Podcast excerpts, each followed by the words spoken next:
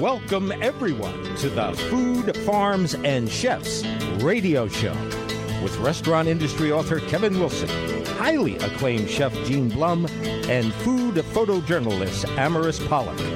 Join them as they interview the biggest names in the restaurant industry, tell you about the latest food trends, and give you recipes and cooking tips too. So let's get the show started. Welcome to Food Farms and Chefs. We have a great show today. Chef Gene, take it away. Welcome, everyone, to the Food Farms and Chefs show.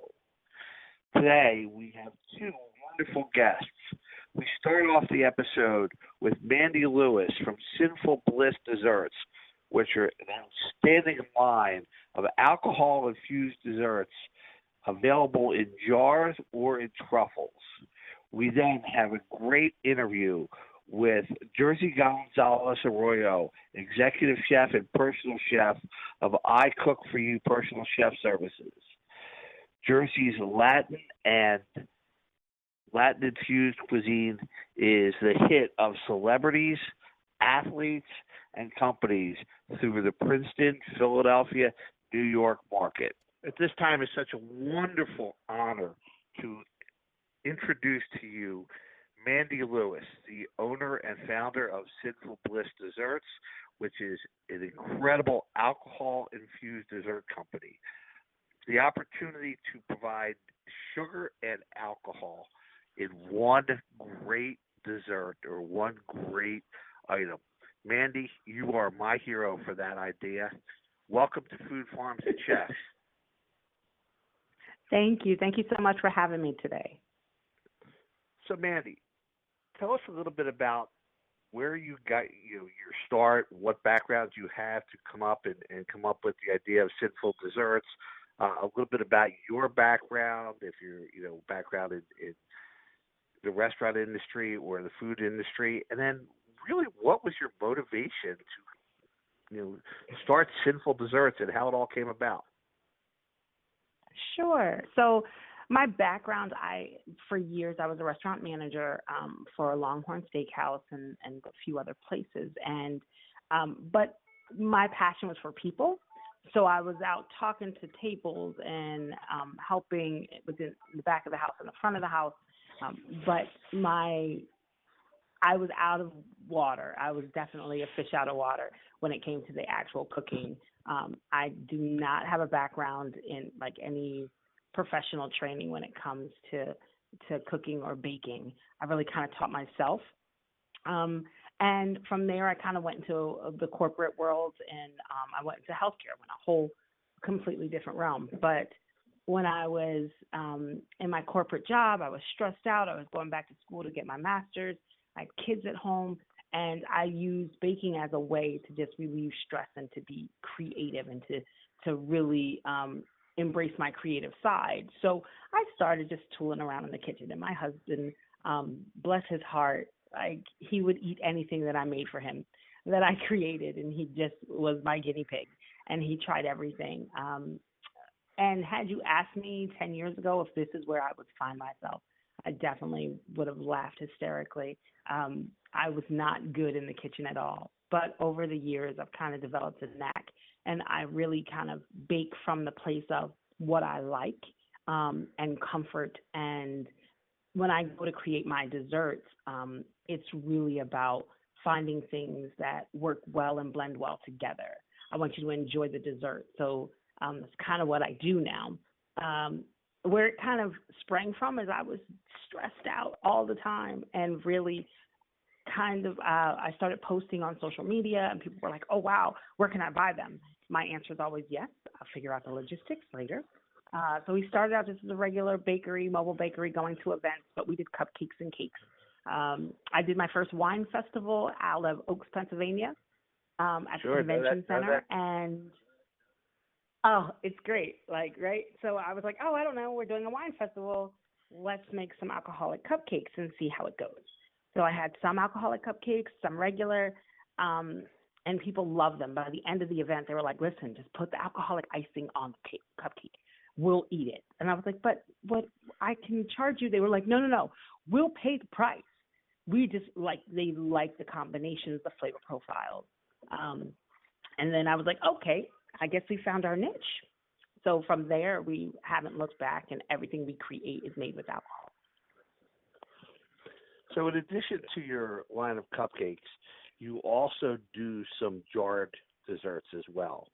And I love your marketing uh, play that you have based on sinful desserts about you know the original sin. So you have you know gluttony, which is a chocolate cake that's infused with Guinness.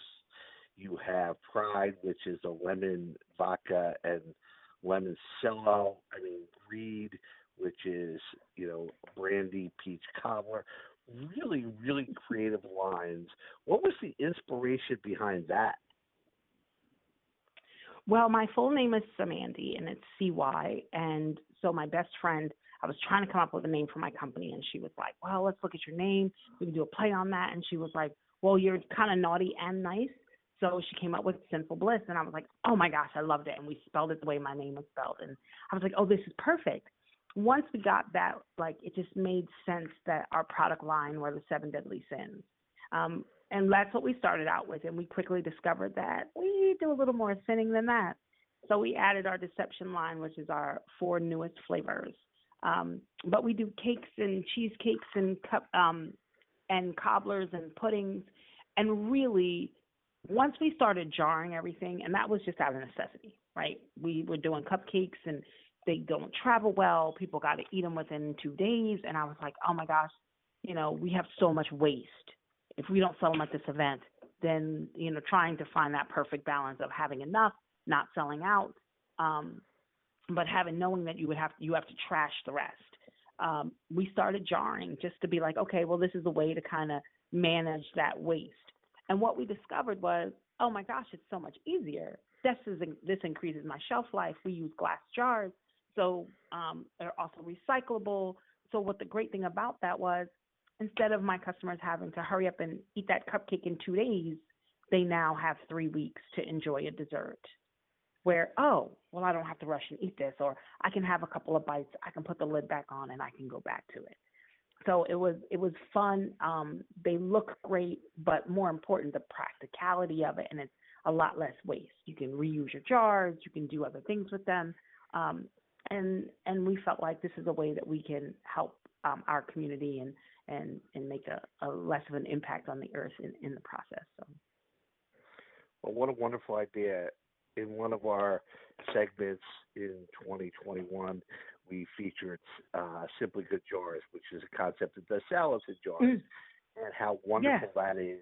They were, you know, but that that whole jarring concept where people can have them, they can reuse them, they can use them for other things. Yeah. You know, they can mm-hmm. easily transport them to give them. So you know, kudos to yes. you on doing that.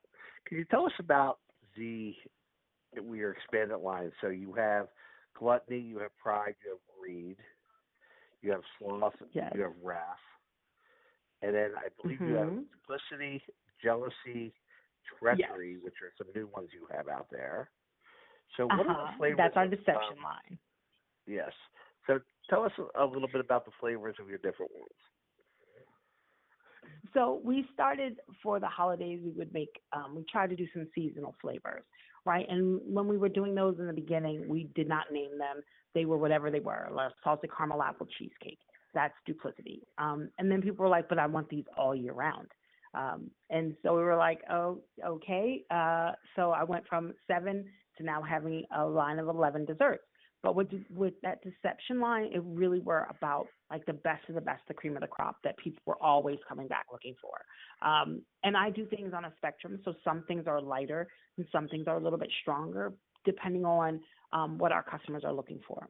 Um, one of the when we first started, one of the biggest feedbacks we received was, "But I can't taste the alcohol." You say it, it just tastes like a really good dessert, and I'm like, "Listen, my philosophy is simple. I want it to taste good. I want the dessert to be the first thing you enjoy, and then you get the alcohol on the back end. It is there to support the dessert, but the dessert is the star of the show. She is the diva. She is the headliner. The alcohol is simply backup singer, is there to support and not steal the show or steal the spotlight. So that's really our philosophy when we go to create them. So what duplicity is that well, caramel apple cheesecake. Yeah. Yes, I, I, I, I saw that and I immediately fell in love. It's one of one of the great combinations of flavors that you can go with salted Mhm. caramel, the creamy cheese stick, and then when you add in the apple Mhm. as well. What's the alcohol in that one? Yeah. So that is a salted caramel whiskey with a salted caramel Bailey's and then a salted caramel, um, then apple pie moonshine soaked apples are mixed throughout. So what we do is each component of our desserts are um, seasoned and flavored with your alcohol, and then they are combined to make a complete dessert. So we make the cheese. The cheesecake itself is done with your your salted caramel whiskey, your salted caramel Bailey's, right? But then we make the apples. The apples are done with a um, apple pie moonshine. We use that Jersey shine. Um, whenever op- opportunities arrive that we can use local um, spirits, we do that because we want to support other small businesses and local distilleries. Any opportunity that we that we get. So we use that in in the um, apples, and then we also add apple brandy in that, and we season our apples like an apple pie. Once we do that, then we combine the apples to the cheesecake itself, and we create the actual dessert. So it's not like, oh, I have I have the cheesecake, but I really don't taste anything, or I have the apples, but they don't kind of mesh and blend well together. That's it's always a harmony. It's a balance. Well, I love that you use a lot of local distilleries. I know, you know, Jersey Shine is one that produces a great product here in Philadelphia. We have Yeah. Philadelphia Distilling. I don't know if you work with them, but they Mhm. make a salt, uh, salted caramel moonshine that I use when I'm cooking. Um, instead of an Italian rum cake, I will make a cake and I will just pour their salted caramel moonshine over the top of that. That's all I need. I'm good with that the rest of the day. Or the day usually gets a little shorter after a couple pieces of that. But you know, so thank you for supporting other small business and bringing awareness of how to cook with alcohol. People don't understand how to do that and do it effectively and blend those those tastes together. So you know, you really fell upon something here that is unique. Was that a learning curve for you how to infuse everything with alcohol, or do you have some knowledge of that, or really just a lot of experimentation? Um, so it was really kind of trial and error. Um, I I cook to taste. So I started out with small batches, and I would cook to kind of what I liked. And I'm not a person where there are some some cakes where people believe more alcohol equals better. I do not come from that school of thought. Again, I look for a balance. I want you to enjoy it. I want the dessert. Like cake shouldn't burn going down. I know it sounds crazy, but to No, cook no, with no. it and then then pour it over and then soak it in a tea, that's too much for me. Like I want to enjoy it. Just like if I go to a bar and I sit down and I have a drink, I want the drink to be smooth. I want it to blend well together. It's really how you layer your alcohols and what alcohols you pair together. That it's it's um it's a delicate balance. It can be done where you can still be like, ooh, like that that duplicity, that salted caramel apple, you're going to taste the alcohol. You're going to taste that whiskey. You're going to taste that moonshine. But it's not the first thing you taste. The very first thing you taste is the dessert. Then you get it on the back end and you're like, oh, oh, there it is. Oh, there she is, my friend. And you get that. But it can be done where it's not um it's not overpowering or it's not too much. So you've recently come out with a line of truffles as well. Uh, one of my favorite things, and something I strongly suggest to all our corporate listeners out there who may be looking for gifts for their, you know, employees, for some of their clients, you know, any of your desserts, which you could buy in various quantities and packages, are wonderful because of the shelf life and that. But truffles just say, you know, thank you, we appreciate you in such a special way.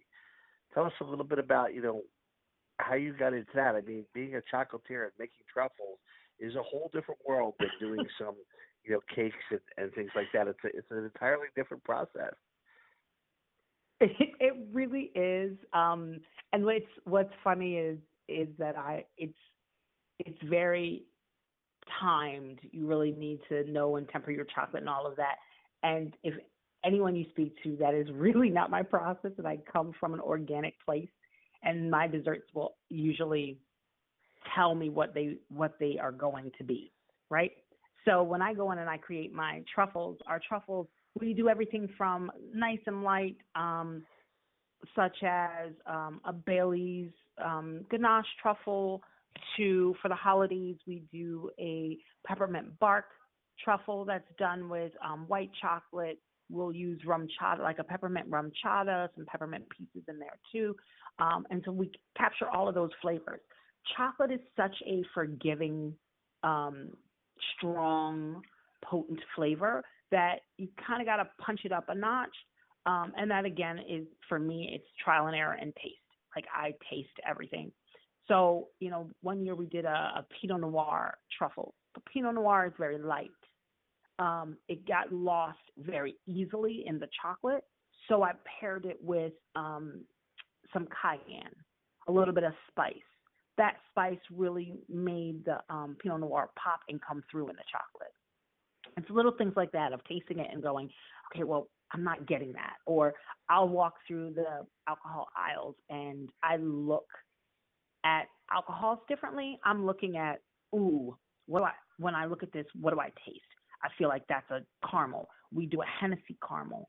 Um, and Hennessy, like for me, I prefer to drink um, Courvoisier versus Hennessy because I find Hennessy to be a little um, stronger for me in my taste.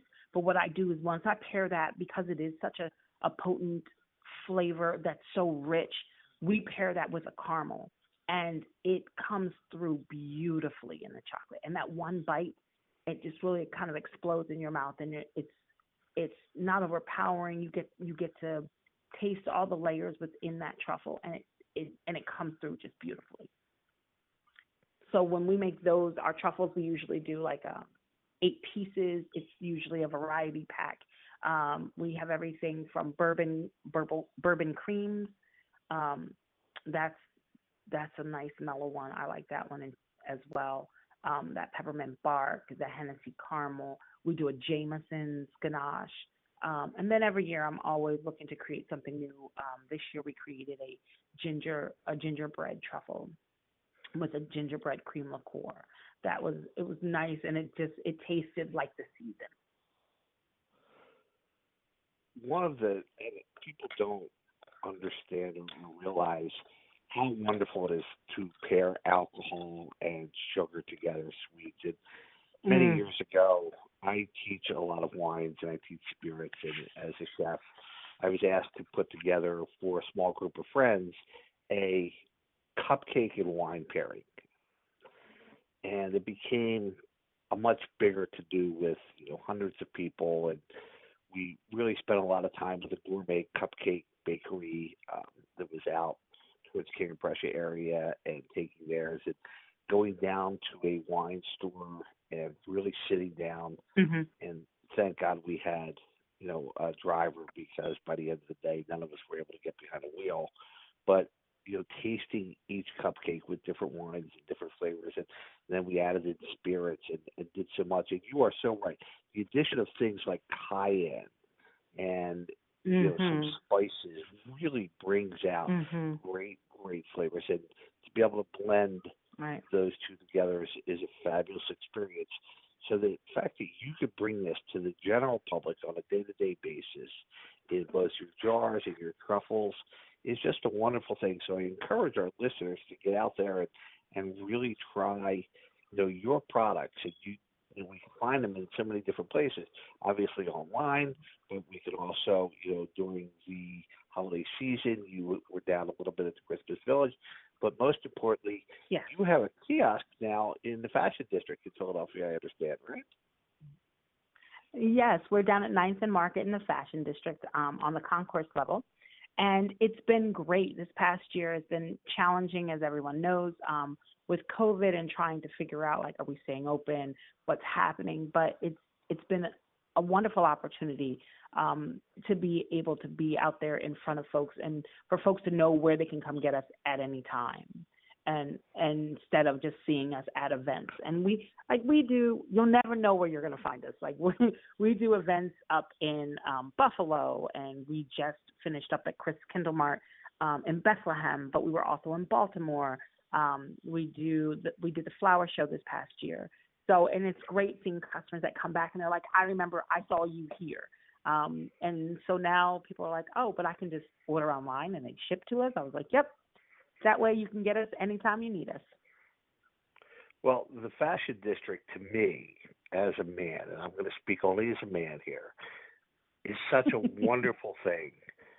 My wife is in retail fashion, so when we go to places like the fashion district or when we travel, I don't really have an interest in fashion. I'm lucky if I can match outfits. but now I can go and I can have a wonderful dessert that has a little alcohol infused into it as she shops. So what an absolutely great treat for the men out there in the world who are accompanying their families or you know if uh, I'm a father of daughters. I have you know four daughters. Those shopping trips were absolutely terrorizing to me. So, you know, now we have this getaway in the fashion district that we can go and we can have a little bit of chocolate. We don't have to stray too far. You know, at some point in time, if it gets a little anxious, I can take one to my wife. So, you know, what a great opportunity to blend those two things together. Just, you know, Yeah, great and it's, success. it's been wonderful. It's been great seeing everybody. Yeah, yeah, and, and you're providing a public service at the same time. So, you know, it's a, it, it really is a great match in that. What are your number top three selling flavors? Mm, I would say gluttony, which is our take on an Irish car bomb. Um, so that's that Guinness Stout chocolate cake with the Jameson's chocolate ganache and the Bailey's buttercream icing. I would say lust, which is that white chocolate liqueur cheesecake with a sangria mixed berries, and your mixed berries are blueberries and cherries. And that third one is a toss up between duplicity and treachery. Treachery is that sweet potato cheesecake with rum chata and honey bourbon. And people, no matter the time of year, it's always one of our top sellers, especially when we sample it, because a lot of folks will say, "Oh, I'm really, I'm not a sweet potato person," and then they'll try it and they'll be like, "Oh my goodness, this is amazing." But it's that, you know, honey bourbon goes really well with that rum chata in a cheesecake, and it's it's one of my favorites. So I can come down to Fashion District. I might have to sample all these, I think. And you know, are you there uh, five to six days? Well, Fashion District's open seven days a week, so I can come down and can I get all your different desserts down there, or is it rotate in and out? They do rotate. Um, you can usually get them all there, but they do rotate depending on like how busy we are. Sometimes the greed is a seasoned dessert. Like we soak our peaches in peach E and J for about a week and a half to two weeks. So that one you won't always be able to get there because our peaches might not be ready um, to to make a dessert yet. But for the most part, you can get all all 11 of our flavors down at the Fashion District.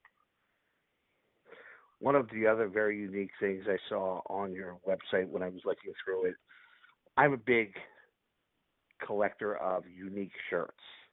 And I make a lot of alcohol myself at home. I make lemon cello and orange cello and basil cello Mm. and I make a chocolate cream liqueur, and then I make something that's very specific to the coal region of Pennsylvania, which I think we should talk about as a local one. It's called Boilo, and Boilo, uh, if you looked it up on the internet, Google would tell you that Boilo is the coal miner's cure for everything. It's very specific to the coal region of Pennsylvania, but it's just wonderful honey, Okay. cinnamon, citrus Mm. uh, grain alcohol and Mm. cheap whiskey blend that uh, is made up here in the coal region of Pennsylvania. But they have unique shirts too that say "Got Boilo." So I love your T-shirt, and I'm actually going to go online and order some of them for my daughters. That says, you know, what's your sin? You know, what a great concept of getting that market out there and, and looking at just fun, unique you know different ways to enjoy what you're doing. Will you be at the flower show again this year? We have applied. We're waiting. Um, we're waiting to get notified. We hope to be. Um, it, the nice thing is it'll, it'll be back outside, and that was fantastic this year. So we have already applied. So hopefully we'll be there. I was involved in the flower show last year. I had some retail down there as well. And yes, what an absolutely fabulous opportunity. So different to be down there. And this year it's going to, I think you'd be a little Mhm. better as we learn from things that didn't work out well and, you know, move it around a little bit, you know, the challenges with outdoor flower show and bad weather and things like that. But uh, yes, I I Right. do remember you being there. Yes, I mean it was it, you know it was very unique. It you know I didn't expect that that bill of trying to dig our trucks out of the mud and things like that, but you know they it worked out. and It was a Right. great show. You know, so It I'm looking forward was, and it was so nice to see everything out in in nature as well. And and what it's pouring into FDR Park too, and you know the renewed interest in the history of the park, and you know now the Mhm. exhibits that are down there that remain. So you know what a wonderful opportunity. Do you have anything else coming up in the near future that people can find you at, or that are different, and you know people should be looking for you at? Yes, we will be at um we'll be in the Bronx actually at the New York Botanical Gardens uh every weekend in January starting on the 8th. So we'll be doing that um for the next 3 weekends, but that'll be awesome and it's so nice to get out and kind of be out in the world and and seeing and meeting different people and meeting our customers where they are. And I'm going to do a quick shout out to Restaurant Associates here at Longwood Gardens. Say, pay attention to that because I think that that's a fabulous idea. And if I were you, I would be reaching out to that, or I would be reaching out to Mandy saying, "How do we get you out here at Longwood Gardens?" But that's just me. So, um, anything else? well, we'd love to be out there. Hey, I I think Um, it's a we um yeah we are um usually our our slow season is january february and march so we're always looking and reaching out. We do a, a bunch of wine festivals throughout new jersey um as part of new jersey wine events. They're great and um they're all throughout um south jersey central jersey and north jersey. So we'll be there as well. And this year we're doing the new jersey state fair again. Great a great event in itself with great foods and you're only making it better in that aspect. So any discussions for further expansion like a food truck or anything like that, uh, you know, looking at that world of taking it out there and, and you know, doing some wonderful other things in the city. Uh, there's so much I can certainly talk to you about it. I will certainly do that about you know how to you know get out at some of these other wonderful events. I mean, I, I look forward to having you you know, at some of the city's best things. Wow you're we doing, would love to be a part of that so. Um, we are looking at a food truck and trying to figure out um, the best way to go about that for this year. Um, we also are looking, since we're doing a line of um, different music festivals and um, um, the state fairs, we're looking to add a line of donuts where we can fill our donuts with our infusions. So more to come with that. Wonderful, wonderful. So as we wind down here, Mandy, how can people find your products online? How can people follow you on social media? Give us uh, all the contact information anybody would need to be able to get your desserts today online. Absolutely. Our website is www.sinful, spelled C Y N F U L, bliss, B L I S S, dot com. Um, on Instagram, we are at cynful.bliss, and we also have a Facebook page, Cynful Bliss, and Twitter account as well. Thank you so much. It was a great opportunity for our listeners to really learn a lot about your products. They're so unique. For our corporate listeners out there, absolutely fa- fabulous gifts for the holiday season or any time of year, or thank you. And for just anybody out and about that comes upon your desserts, strongly recommended. Fabulous combinations, really deep, intense flavor profiles. As a chef, the one thing I seek for, or I, I look for in all foods, do the flavors, you know, do they build upon each other? And the one thing I could say about yours is they do. You really hit Well, it thank for you. for having no, you know, culinary background, you were able to accomplish that. So thank you so much. Great to have you on our show, and we look forward to having you back. And Excellent. Thank you, be, Chef. It's been an absolute pleasure. Thank you. We will be right back. To become a sponsor of our show and have your business or event promoted on every single podcast platform, two Philadelphia radio stations on Tuesdays at 6 p.m. evening drive time, an FM station in New York, and to the millions of Facebook users worldwide with access to the Facebook mobile app. Send us an email to either foodfarmsandchefs at yahoo.com or dining on a dime at yahoo.com. And we're back. Chef Gene, take it away. It is a great honor and privilege to introduce to our listeners Jerzy Gonzalez Arroyo, personal chef, executive chef, founder of I Cook For You Personal Chef Services at icookforyou.com. Jerzy, welcome to Food Farms and Chefs.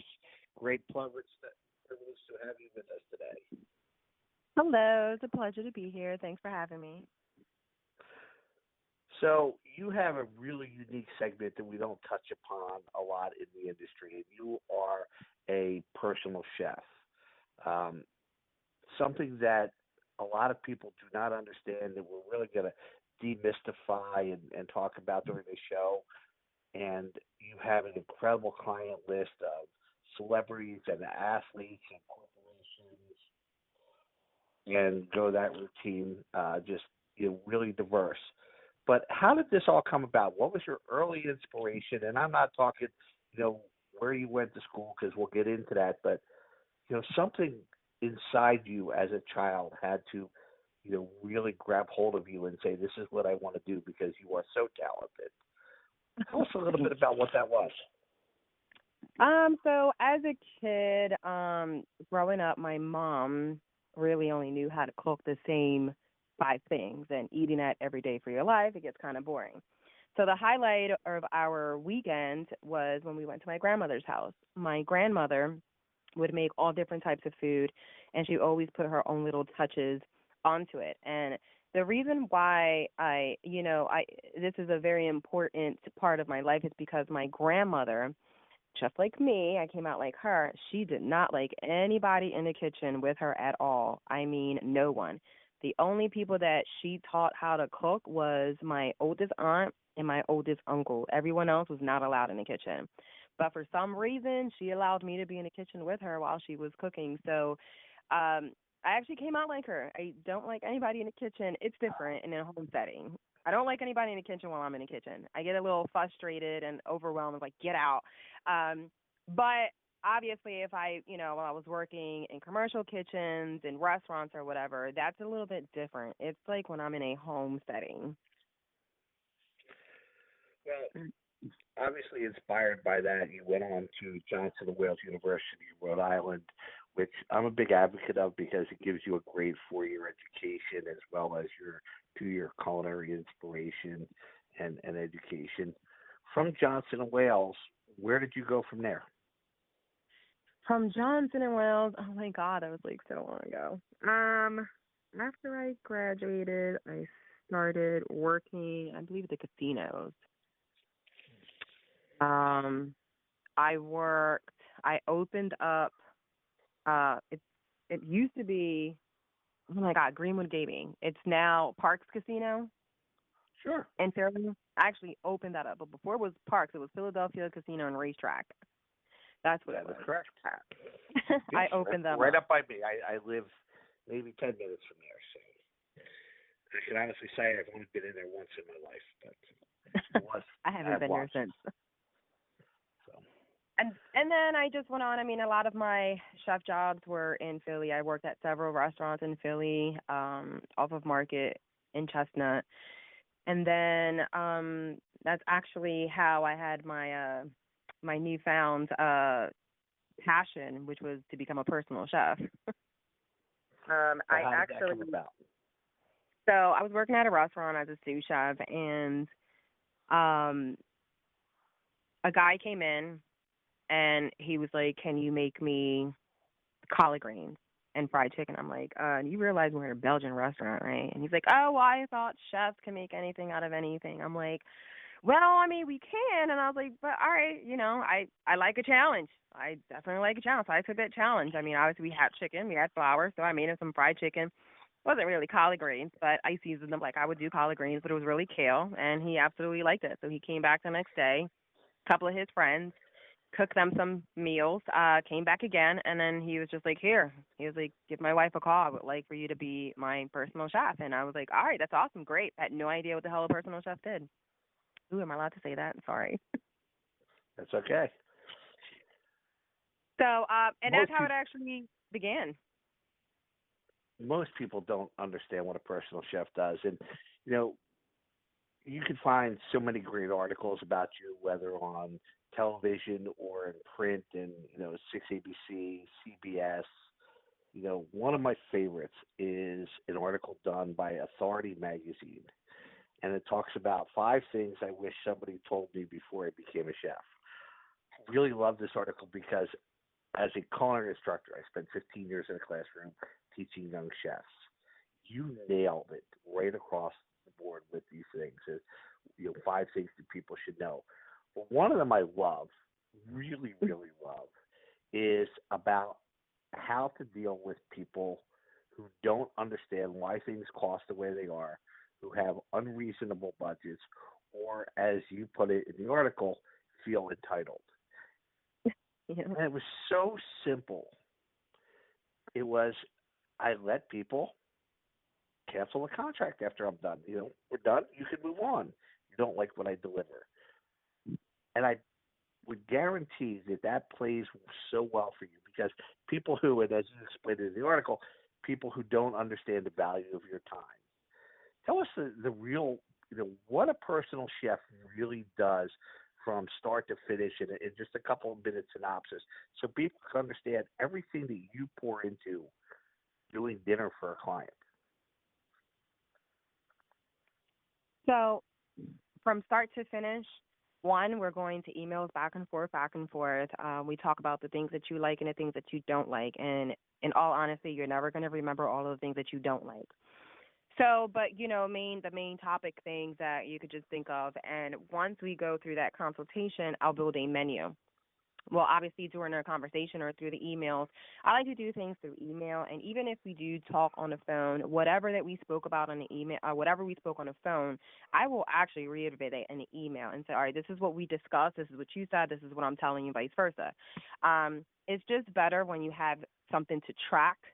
Uh, so I like to do things through email. So once we figure out how many meals you want a day, um, and this is probably going on for like a day or two, sometimes a week uh, because you're constantly, oh yeah, I forgot, I don't like Muenster cheese. Oh, oh yes, you know, can we add duck or, you know? But once I do that, I develop the menu. Once I develop the menu, you actually have to approve it. Once we approve them, and I do four week menu cycles, so it rotates every four weeks. So you're not really eating the same exact thing. I mean, every I do it very simple for me and for you. You just know that every Monday you're going to have chicken, every Tuesday you're going to have a steak, every Wednesday you're going to have turkey, and so on. But it's going to be a different recipe, obviously with a different starch and a different veg, and it's going to be cooked differently. Um, and every four weeks, you know, the menu goes back to the beginning so that you never ever get bored and it can always be changed. But in the beginning of the process, um, before I actually start to cook, I do tell the clients like this is a base menu, but what I'm going to do is I'm going to go to your house first. Once I go to your house, I look at your pantry, I look what you have in your fridge, and I look what you have in your freezer. And I actually like to base the first week or two menu based off of what you already have in your home. LIFO, FIFO, first thing first out, last thing first out. Um, I don't want anything to get you know, old or expired, especially what you have in your pantry. Things that you have in your pantry um, that I know that's going to go, it's going to get expired soon. I'll try and incorporate that. But I also do the LIFO FIFO, so I'm not just building your menu. I'm going back and forth with you to build your menu. Then I actually rotate, and I LIFO FIFO. If you, if the people out there in this world don't understand it, it's last in or first in, first out, last in, first out, which means you're pretty much rotating everything. I'll try to use whatever you have and then we'll go ahead and we'll go into you know the menu the four week menu cycle that we made i do all of the groceries um, i do all of the menu planning i do all of the costing and i try to keep the cost of the food down um, because obviously the bulk of the price is going to be the experience of having an actual chef there. So while I'm cooking, I'm also cleaning. I'm also putting things away. I'm not just your chef. I'm really also the lady that cleans your kitchen because I the kitchen I come into your kitchen the same way and I leave the same way that I came in. If that makes any sense. Your kitchen's going to be spotless to the point where you the person me being there there's like no trace of anything. Um I do have a lot of I don't want to say a lot. I do I have had a lot of complicated customers meaning people that can be a little bit difficult, but it's not about them being difficult. It's just you know what you want, and that's what you want. So I'm going to do whatever it is that you want. So it is a lot of time consuming. Um, thank God for Instacart, but it depends on the situation and it depends where I have to shop. You know, Instacart really has helped a lot um, because I'm able to do more than one person's groceries at one time. So that actually helps and then after that it's pretty much it but uh i label everything um i also have to have insurance um all of that information is available to you. I leave a binder of what your meals are going to be every day. Um and a lot of my clients uh like to know how many calories they're intaking. So a lot of the binders i have a lot of recipes with calories and the nutrients on there as well so that you know if you want to backtrack to see what's in it. People don't understand, you know, that it's not about the cost of groceries. And, and I love the example you used recently where you talked about it's like a car. You go to get a car repair. Mm-hmm. The parts aren't the expensive part, it's the labor that goes in it. So, you know, your value is really in that experience, in being able to give the calories, being able to rotate the food, being able to look into a pantry and say, you know, those 12 products are expired. You probably didn't know that that goes bad and that goes bad and that goes bad, but they do. And, you know, a lot of people don't understand that, you know, things like spices have expirations. You know, they, they do, you know, lose their flavor and lose their value. So, mm-hmm. you know, your service really is broad ranging. And being a caterer is what my background is. I love when you talked about cleaning the kitchen. You said, you know, I, I leave it the way I found it. And I'm going to disagree with that because I would bet on more than one occasion, on most occasions, you actually leave it much better than the way you found it. Uh, having walked in many people's homes and looked and said, oh, this is kind of like really not a wonderful environment to be making food in. And then when we leave, everything is in its place and everything is spotless. So I'd like to think that you probably leave that kitchen much better than when you walked into it to begin with. Pretty much. you are have a lot of Spanish and a lot of uh, and some kosher style to you as well. So a, a really unique combination of that, and some of that I understand was from your grandmother.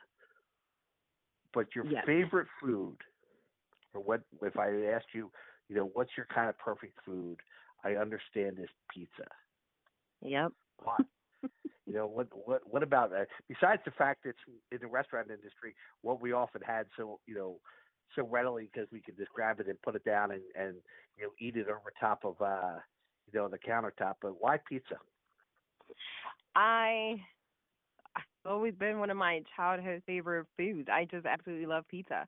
I mean, if I'm home in an area, I do have a pizza oven. I pretty much make my own pizza. Um, and I have two little kids, and they like to get involved, so I let them make their own pizzas. But if I'm not at home making my own pizza, I'm probably getting it from there's a pizza place around uh Acco that's called Gallery. that's where I get my pizza at if I can't I'm make it at home. So I have to I have to make a road trip is what you're telling me? Yeah. You know, because our listeners out here are are very interested in where chefs are going to go for pizza. We all have our favorite spots in the city of Philadelphia and you know and in the surrounding area and I always get you know nervous when people start to talk about cheesesteaks and pizza and things like that because we all have so you know so many opinions on it but it's wonderful to have a recommendation for some place I'd never heard about before. And what's your favorite topping? Um, I like margherita pizzas. Okay. That's my favorite. Uh, simple. Mozzarella, tomatoes, Actually, basil. Very simple. Yeah. Well, you know, one of the things I made this holiday season, I think you would enjoy that, is I make uh, as I make limoncello and orangello, but I also make basil cello, which Oh, is wow. really a simple thing to do. You know, it's it's a lot of basil that's you know infused in vodka for it only takes a week to do, and then you know just a small amount of simple syrup to it. But I think that you know that, or with some fresh mozzarella, or with pizza, you'd be in heaven in that situation. Um, doing that, Um, did you say you make limoncello? yes. Oh my gosh, I love limoncello.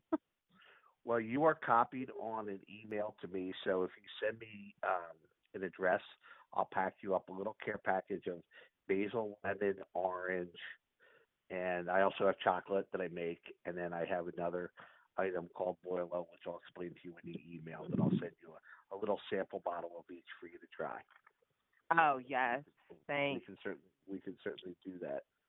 And so, I understand a couple of other projects you're working on now. Is uh, one of the things you're you're in the process of one or two cookbooks that are not out yet, but in you know in the future. Can you tell us a little bit about those projects? So yeah, so one is well, I'm going. All right, so let's talk about the first one, and then the second one. It's pretty much so. The second one is pretty much all of my favorite foods and my recipes and my, you know, my little tweak to them.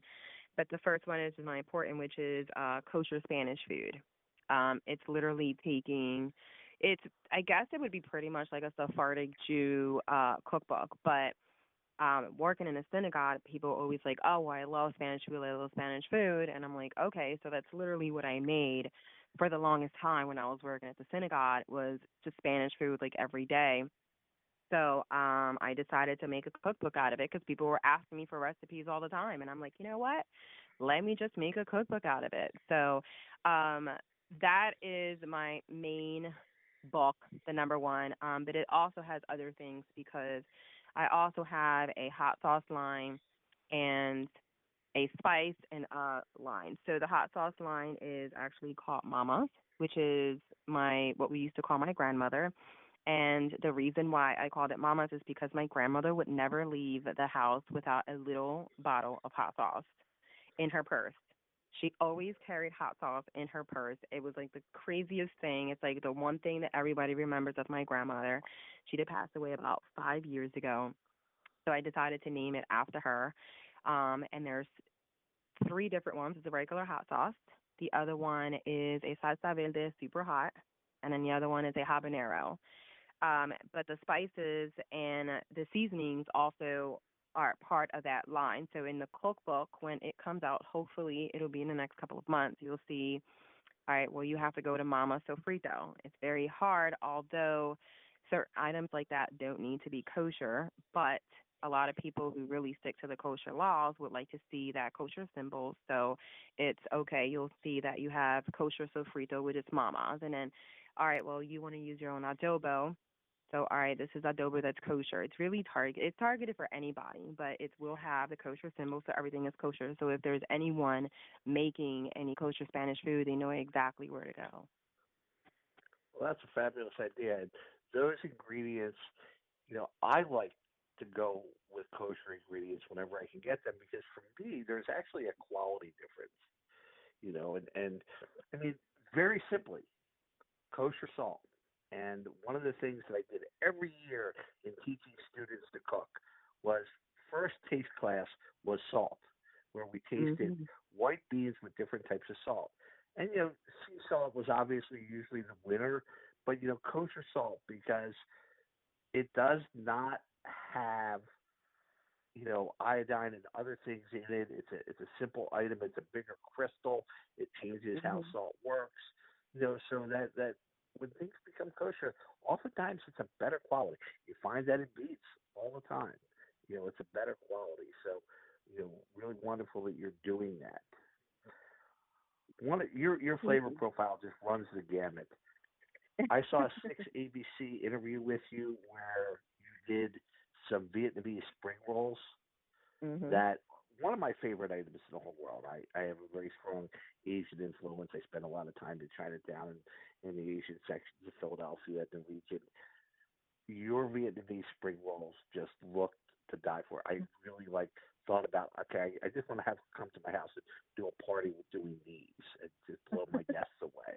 I mean, it was it was so you know, unique and different. One of the I do offer that- cooking classes. Ah, well, we're going to talk about at the end of the show how people can get in, get you know all that information to do that, uh, and and learn a little bit more about that. When you started out, you had to, you know, hit that wall being a woman chef, and I know you spoke about this a little bit about, you know, the perception of a woman in the kitchen versus a man, and how did you overcome all that? Because people think that great chefs or personal chefs, and you know, with the exception of one or two celebrities, still need to be men. How did you overcome all that obstacle and, and really market yourself and develop the client base that you have, which is so impressive? Um, you know, it's funny because out in the world, in the restaurants, in the food industry, it's a lot of men. But if it was like at home, it's like, oh, the woman belongs in the kitchen. Um, it was a, it was a hard. It, it, I don't want to say it was hard. It was challenging, and I'm always up for a challenge. Um, I just really just had to prove myself, and there were times that I had to be a little rough and tough. Uh, and it's like, oh, now we're, we're to pick this guy because he's a he's a male chef, and I would speak up and I would say, what makes him so much better than me? I'm like, how do you not know that my food isn't better than theirs? And it would get to the point, you know, I've done before. Whereas, okay, you want to pick him because he's male, not a problem. I'm going to do exactly what he's doing, but I'm going to do it my way, and I'm going to give it to you anyway. And then you can taste and see which one you like best. Um, pretty much showed everybody I I'm not afraid of a challenge. Um, ever. And if you tell me something I can't do it, I'm just going to sit there and prove to you that I can do it. It doesn't matter how long it'll take me. I'm going to do it. Um, it it was it was it, it was something different all the time. Um, as a you know female, it's you know you just you, it it sucks sometimes. That's all I can say. You have to pretty much prove yourself all the time until you have people that's like, you know what, she's actually pretty damn good. You know, hey, now it just becomes word of mouth. So, if you could give some advice to young women in the restaurant industry or considering getting into the restaurant industry who want to be chefs, what would be that, that one bit of advice that you would give them? Don't stop and don't allow anybody to get in your way. If they say that you can't do it, you tell them that you can. And if they say they don't want you, you tell them that yes, they do want you. And you just leave it at that. Most like, you have to understand, you have to say the things that people most of the times would not ever say out loud, but only think it. And that's me. I'm that person. I'm that person that most of the time says the things that other people think that would just never ever say it out loud. So if you tell me you don't want me, you want this other guy, and I'm going to ask you, well, why? What makes him better than me? It's like they don't really know how to answer. And then when they do answer, I'm going to tell you, no, you don't want him, you want me. It's like don't tell them, don't don't expect them to tell you what you want. You tell them exactly what they want, and that's how I did it. Great advice. Don't just keep going. Put your head down and be that bull.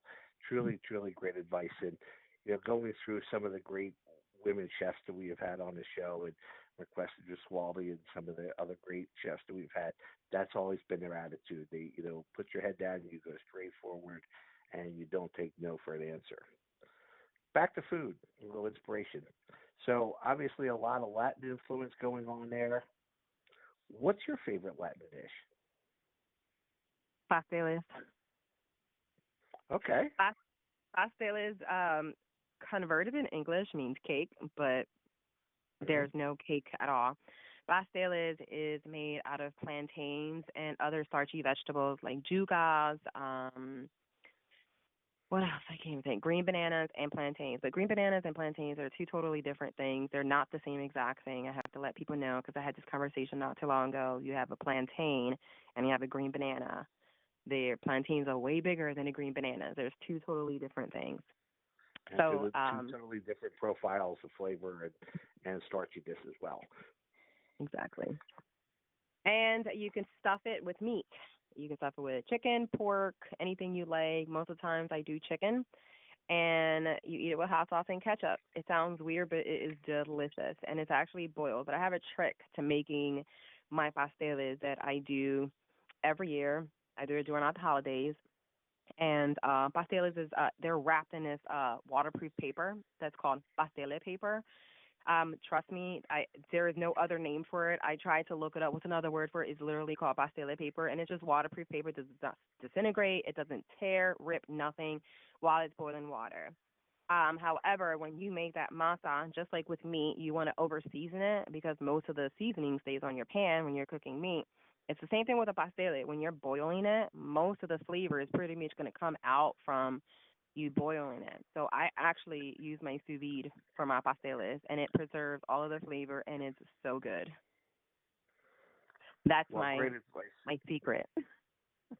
That's great advice. Um, I look forward to one day maybe having an opportunity to try them. So as we wind down here, how can people find out about your cooking classes, your personal chef services, and everything else that you're involved in? You can check under my website is icookforyou.com, which is I cook the number four in the letter U. And anyone can send me an email at any time. It's info at icookforyou.com.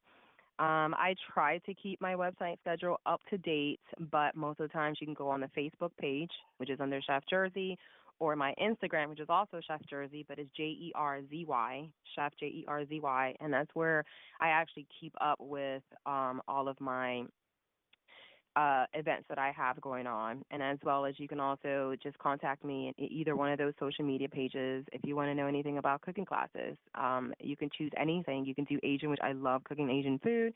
We could do Indian, we could do Italian, we could do French. Sky's the limit. It's whatever you want. And what I try to tell people when they do cooking classes, try to eat something that you would not normally eat out, or something that you've always wanted to try, or something that you want to know how to make to make it fun. Like if you eat Italian food all the time, that's great. But pick an Italian food that you've never eaten before or you've never made. Like, I don't know, you want to know how to make gnocchi? All right, perfect. Let's make something, let's make a cooking class out of gnocchi and try different sauces. It's the best way to do a cooking class. I certainly agree. I also, well, when I send you your limoncellos, I do a event around the Chinese New Year every year in, in Chinatown here in Philadelphia that I open up to the general public. I do a 12 course authentic Chinese banquet. I use different restaurants every year. I would love for you to make your trek down from, you know, the Princeton area and be my guest this year for, you know, join us for 12 authentic Chinese courses for dinner and uh, join us. Chef, it has been a great privilege. I look forward to having you back on the show. You are just such a wealth of knowledge and culture Thank you so much for coming to Food Farms and Chefs and sharing what it's like to be a personal chef. People are looking for amazing meals cooked in their home for you to just reheat and do. I suggest you reach out to Chef Jerzy for people looking to learn more about cooking and take great classes. Again, reach out. Great opportunity. Thank you so much, Chef. Have a great new year. We look forward to talking to you soon. Philly Restaurant Reviews with an S.com for all information about the show. Amaris Pollock. You can find me online at AR Pollicus or Amaris Pollock. And if you would like to reach out and be a guest on our show or a sponsor, you can reach me at arpollicus at gmail.com. Chef Gene! You can find me across social media, Gene Blum or IB Foodie 2 or you can always email me directly at ibfoodie, the number two, at yahoo.com. That's ibfoodie2.com or ibfoodie2 at yahoo.com. We'll see you next week.